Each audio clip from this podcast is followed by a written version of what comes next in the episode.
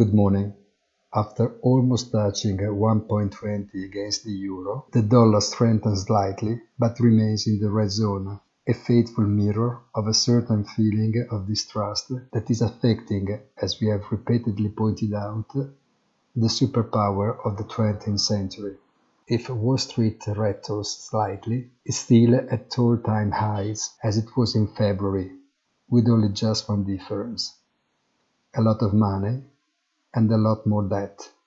Mario Draghi, now an independent pundit, confirmed in his speech today that the debt will be repaid by the younger generations and made it clear that it is not a problem if money had been borrowed for correct investments. It is a pity that investments are decided by the generations who will not be called upon to repay it. Only these people will judge if a good job has been done. This is true everywhere on the planet. It's a bit like uh, the COVID-19.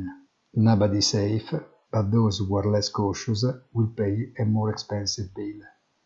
Meanwhile, Trump is preparing to rise the chip in the game with China into a technological war front it is getting so difficult to understand. Gold recovers to 2000, just in case. Have a nice day, and please visit our site easy-finance.it.